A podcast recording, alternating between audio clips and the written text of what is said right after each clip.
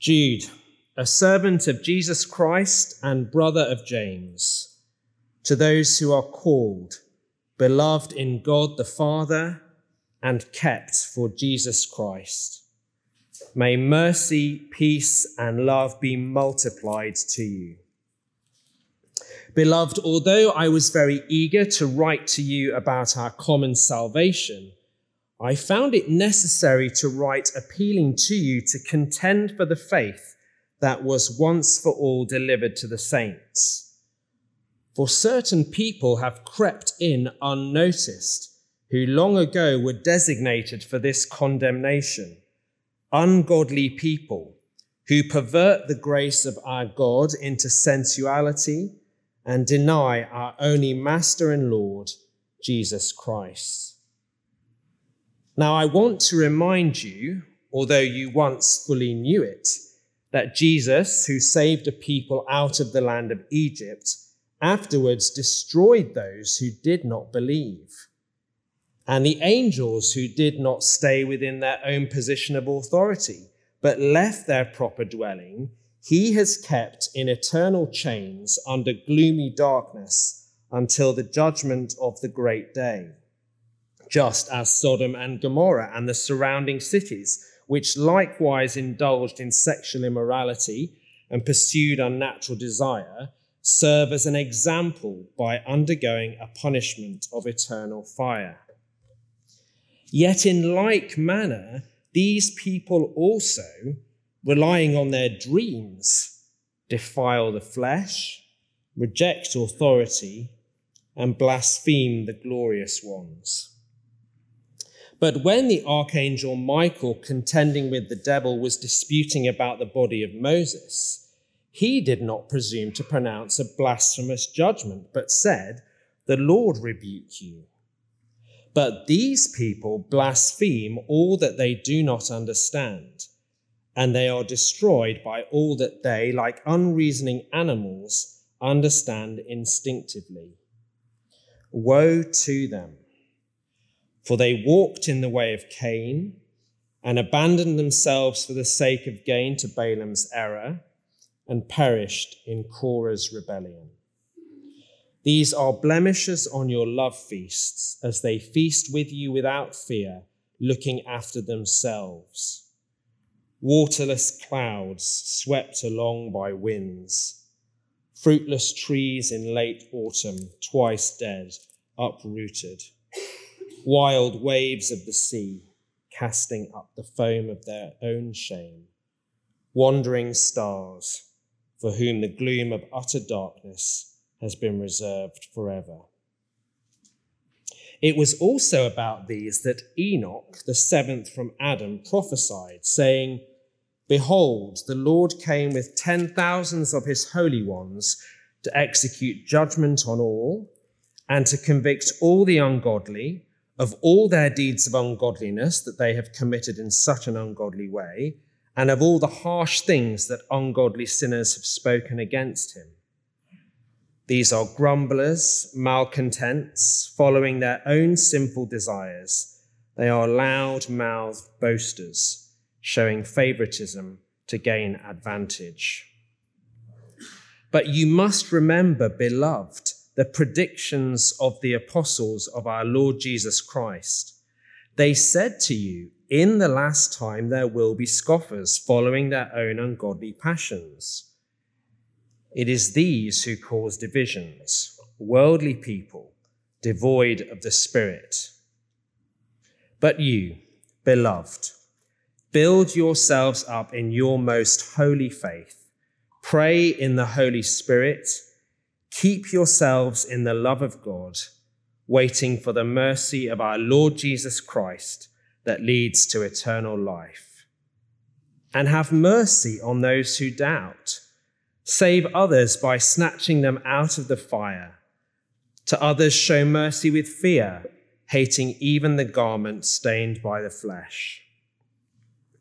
Now to him who is able to keep you from stumbling and to present you blameless before the presence of his glory with great joy, to the only God, our Saviour, through Jesus Christ our Lord, be glory, majesty, dominion, and authority, before all time and now and forever.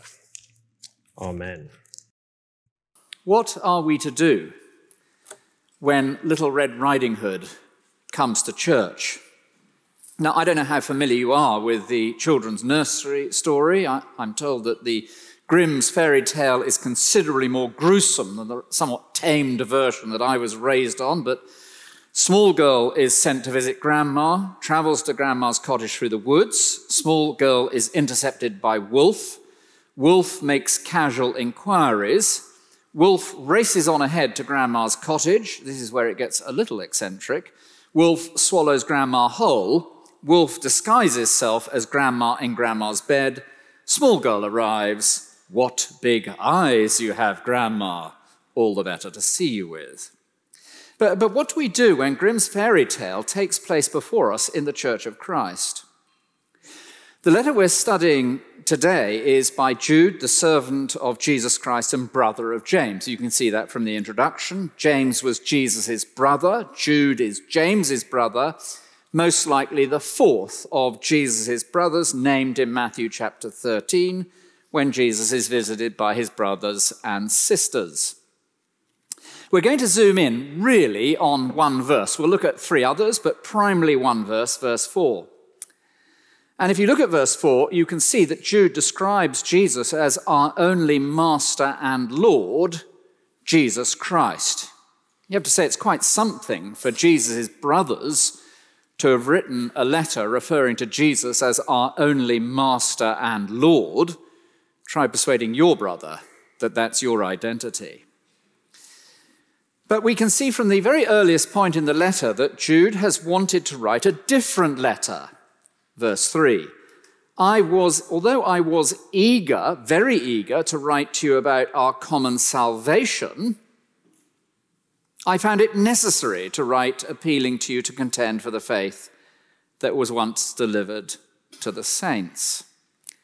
So we might call this the letter that never wanted to be written. But Jude considers he has to write it, and the reason is there in verse four. So let's look at the verse. For certain people have crept in unnoticed, who long ago were designated for this condemnation, ungodly people who pervert the grace of God into sensuality and deny our only Master and Lord, Jesus Christ. So, so what are we to do then when Little Red Riding Hood comes to church? Please, if you've come to church today in a red coat with a hood on, you know, this is not a personal kind of assault on your clothing. Um, it is rather when the essence of Little Red Riding Hood, the wolf, enters. What are we to do when certain people creep in unnoticed? The letter is twenty-five verses long. There is far, far too much in the letter for us to take over just one Sunday morning. And in the new year, at the four and six o'clock congregations, I'm planning to take the whole letter over four weeks. So this is something of a trailer. And do consider attending at the four or the six, as well as on Sunday morning. Back in the day, lots of people used to come to the six o'clock from the Sunday morning co- congregation. It was always a great encouragement and wonderful to see people there.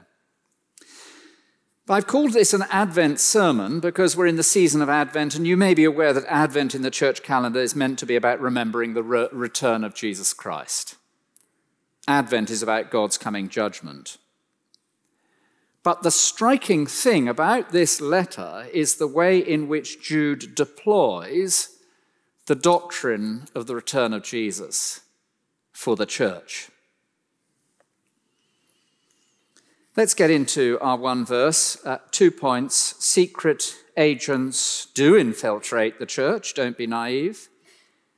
God will deal with secret agents, don't panic.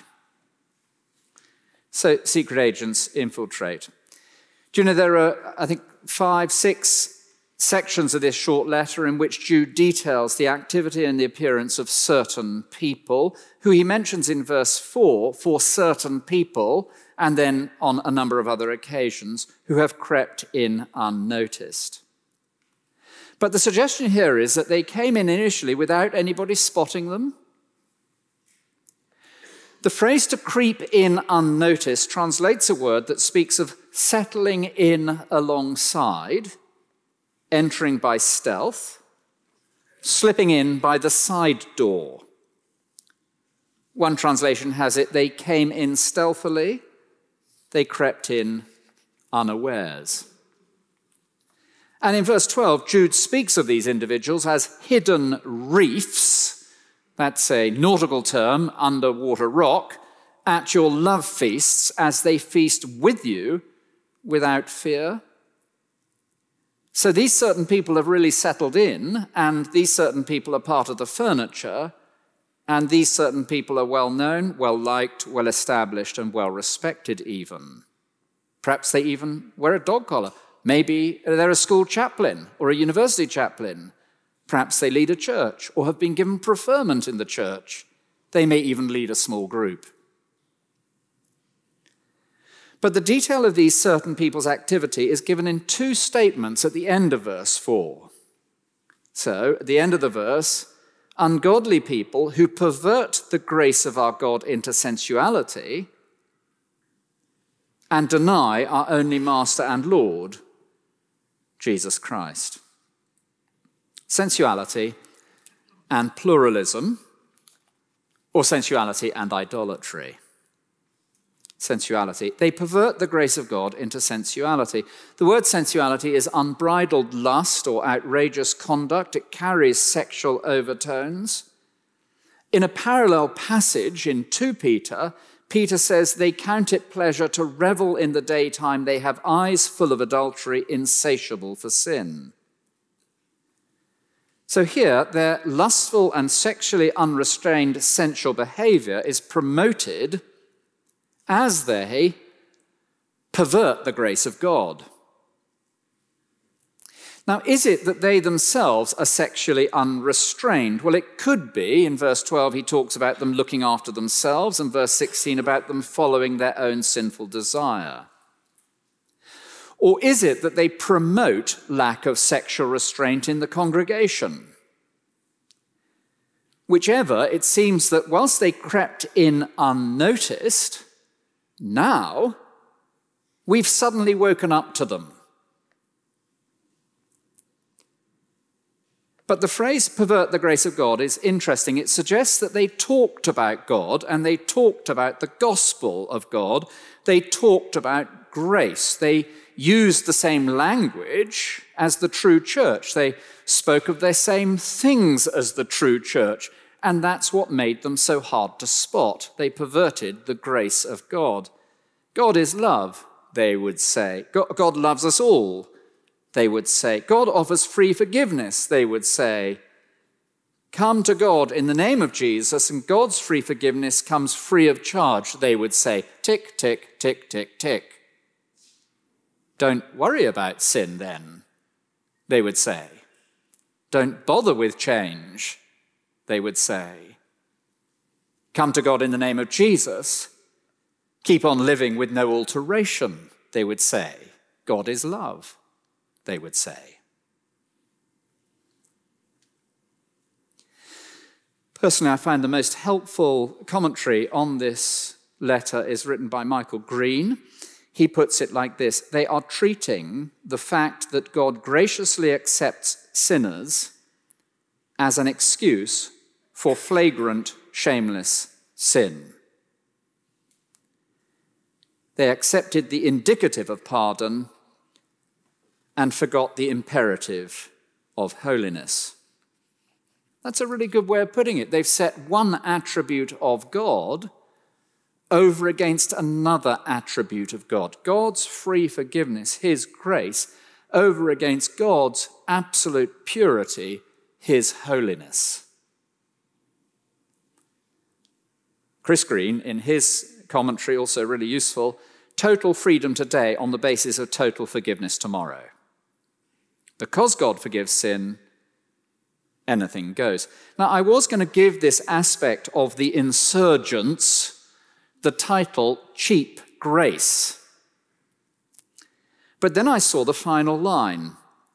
They deny our only Master and Lord, Jesus Christ. Not so much cheap grace as idolatrous grace, pluralism. That is, their ungodliness works itself out not only in their behavior, but also in their teaching.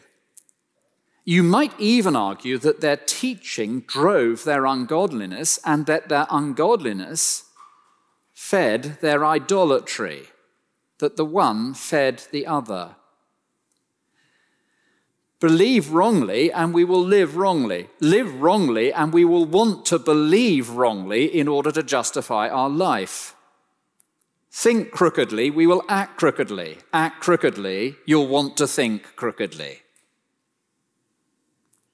And these insurgents, they deny our only master and sovereign, Jesus Christ. So they might say something like this, you know, Jesus was a wonderful man. He showed us so many good things. I love the Sermon on the Mount. Much of what he says is really good.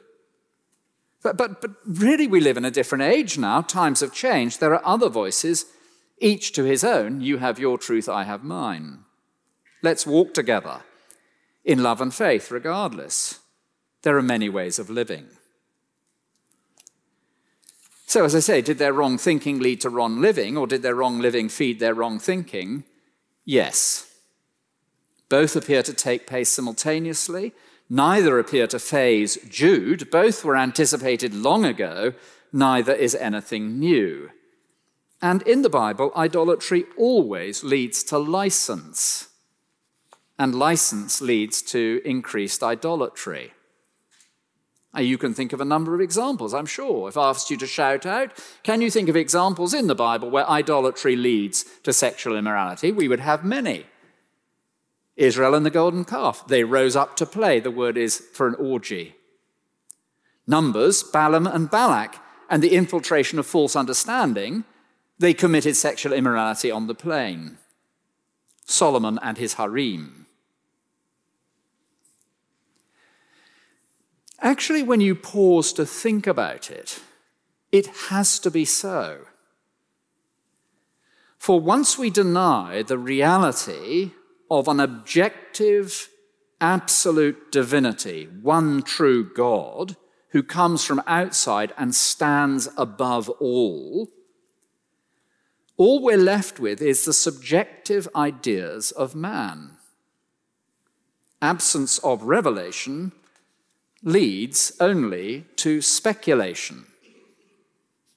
And because we're now speculating and effectively making it up as we go along with ideas taken only from within the closed system, no objective truth, no absolute only master and Lord, well, now we're making it up. Well, does it work? Does it feel good? Does it appear right to me? How do I feel? And so, well, it feels good to me, I should do it. I, I sense that I should behave this way, I'll behave that way. I, I really, really love her. I couldn't help myself. Should it then surprise us that in the church today, all across the Western world, issues of shameful sexual license abound? Not at all. In the sixties, seventies, and eighties, a general erosion of truth concerning the person of Jesus. When I was at seminary in Cambridge, there was a whole school of thought Jesus was just a man. He was really, really inspired, but, you know, when the Holy Spirit came upon him, he acted wonderfully, but, you know, he was just a man. He was a prophet, and, and there are other voices. But the wrong thinking of the seventies and eighties flowers into the wrong living of the noughties and the twenty twenties, of course. Wrong thinking, wrong living. And yet the same language is spoken. They pervert the grace of God. Uh, they're still part of the same organization. In some cases, they've taken it over. The secret insurgency becomes rampant. Well, what to do? I mean, what to do? And I, I think verse four at least begins with an initial uh, to do. Actually, it's to realize to begin with, and you'll have to come back in the new year in the evening if you're going to hear what actually to do. but initially it's to realize. So God will deal with secret agents in his church. Don't panic. As I say, a number of times, these people, certain people, these people, these people, these people, but each these people is followed by a piece on judgment in the central part of the letter. So God will deal with secret insurgents in the church. And verse five, verse six, and verse seven, he will destroy them in their unbelief. He will overthrow them in their arrogance. He will punish them for their immorality. First destruction, verse five. Now I want to remind you, although you once fully knew it, that the Lord, you see the footnote there, who saved a people out of the land of Egypt, afterwards destroyed those who did not believe. Now, this is a general statement about the place in history in which we now find ourselves, using God's rescue of his people out of Egypt as a model and an example. God saved his people from the grip of Pharaoh. God brought them out of Egypt with tremendous supernatural acts. They all witnessed it. They came through the Red Sea. Uh, they were saved at the Passover. They were fed miraculously in the desert. God promised them a new land. But some of those who had experienced all these extraordinary things rejected the salvation that had been given to them. And God destroyed those who rebelled against him in the desert. An entire generation perished. And only Joshua and Caleb made it into the promised land. And so what Jude is doing quite brilliantly is reminding his reader that we also live between two fixed points, the fixed point of God's salvation in Jesus Christ, his death and resurrection, and the fixed point of his return in judgment. We're in an analogous situation. And he's speaking about the secret insurgents. Please don't be surprised at them. There have always been unbelievers, if you like, in the church. That's been going on for millennia. Nothing new under the sun. And God is more than able to deal with such things. They're playing with fire. They will be destroyed. Here, I think, is the first surprise of Advent. You know, I'm told one of our broadsheets has published an Advent calendar, each door of which, when open, provides information of who is on strike today. Basically, it appears everybody in Great Britain has decided to take December off. I think it's rather a good idea. But open the Advent calendar door on Jude's Advent calendar, and it simply says Jesus is coming in judgment. Don't panic. The doctrine of God's judgment is being used to encourage the saints. Certain people crept in unnoticed. They perverted the grace of God into sensuality.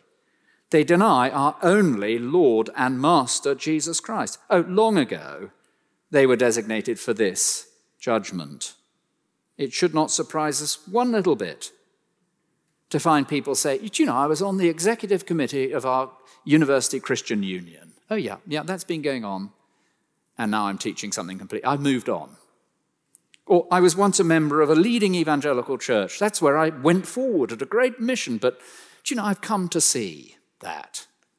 Or I was a ministry trainee, you know, at such and such a place, but I've slightly changed my view."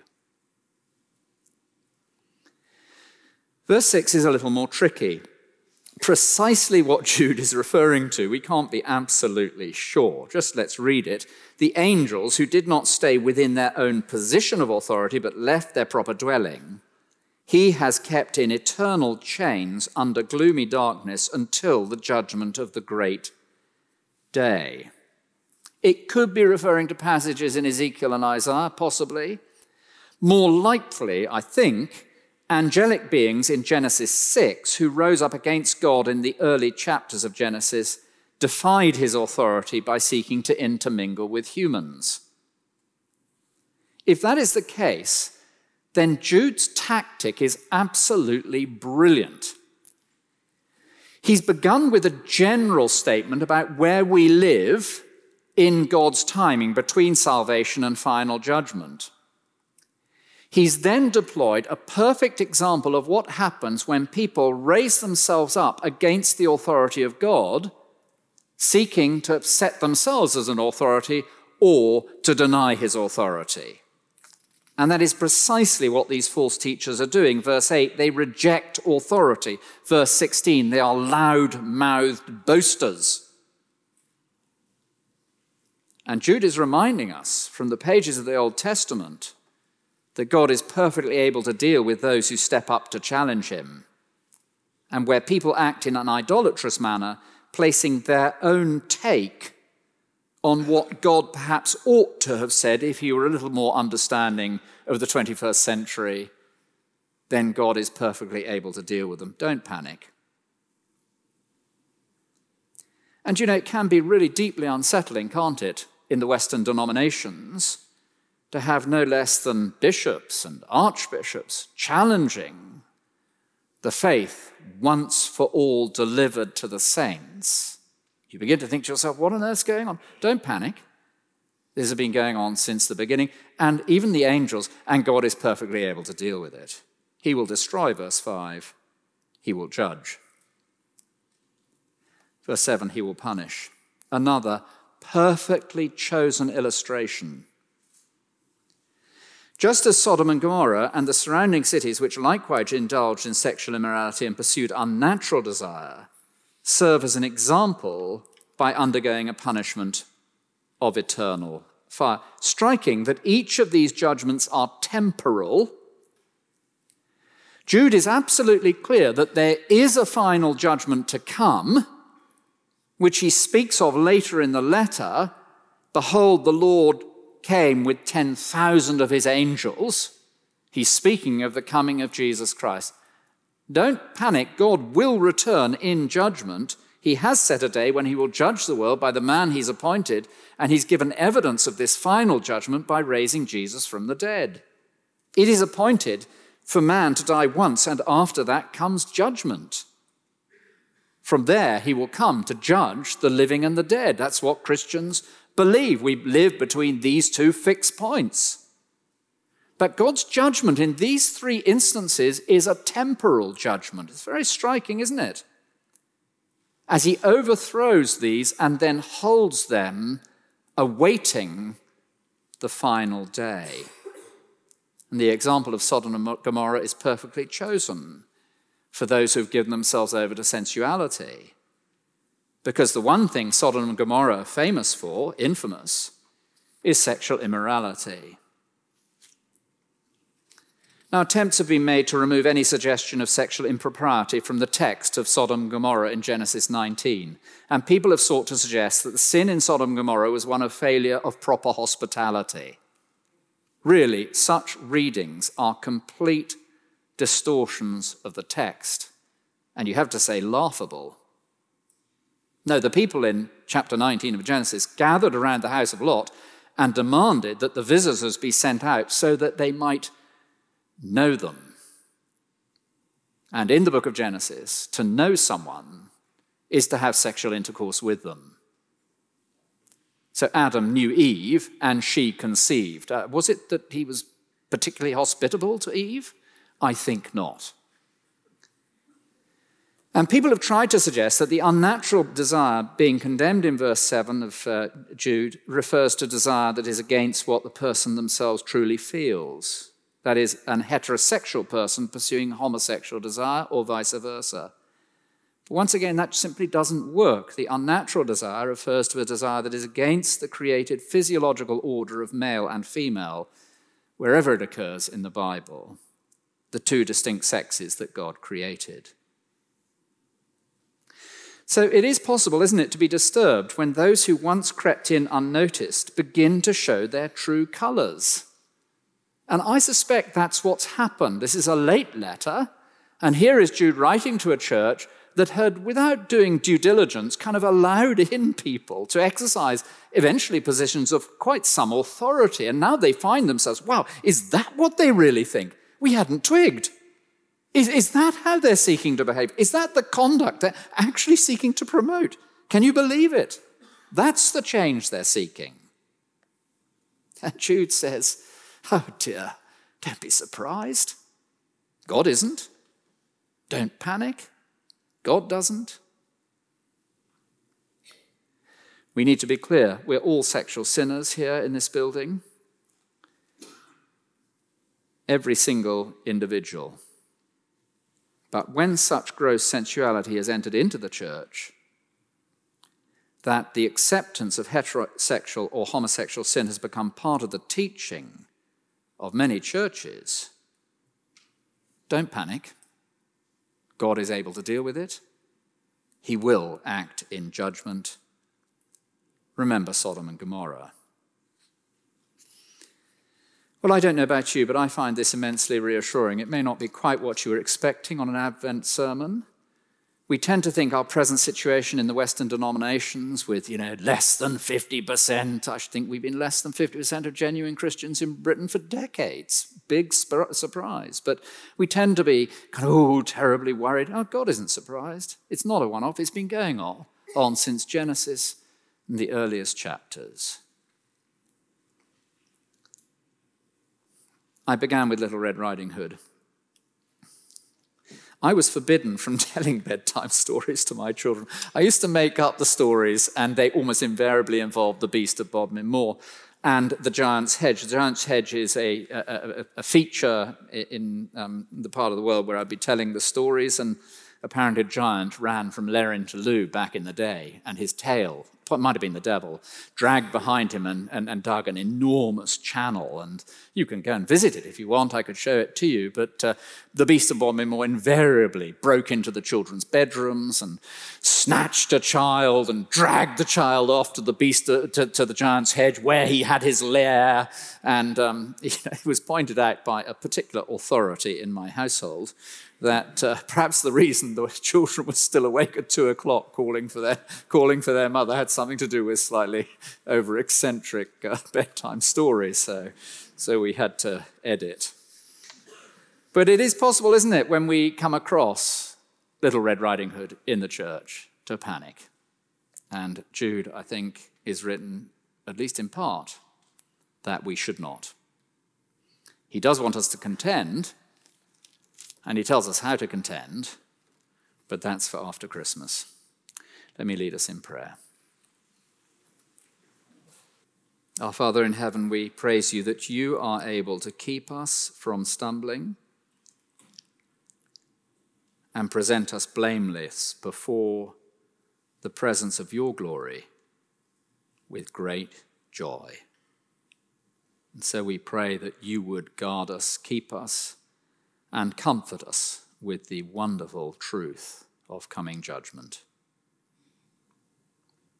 In Jesus' name, amen.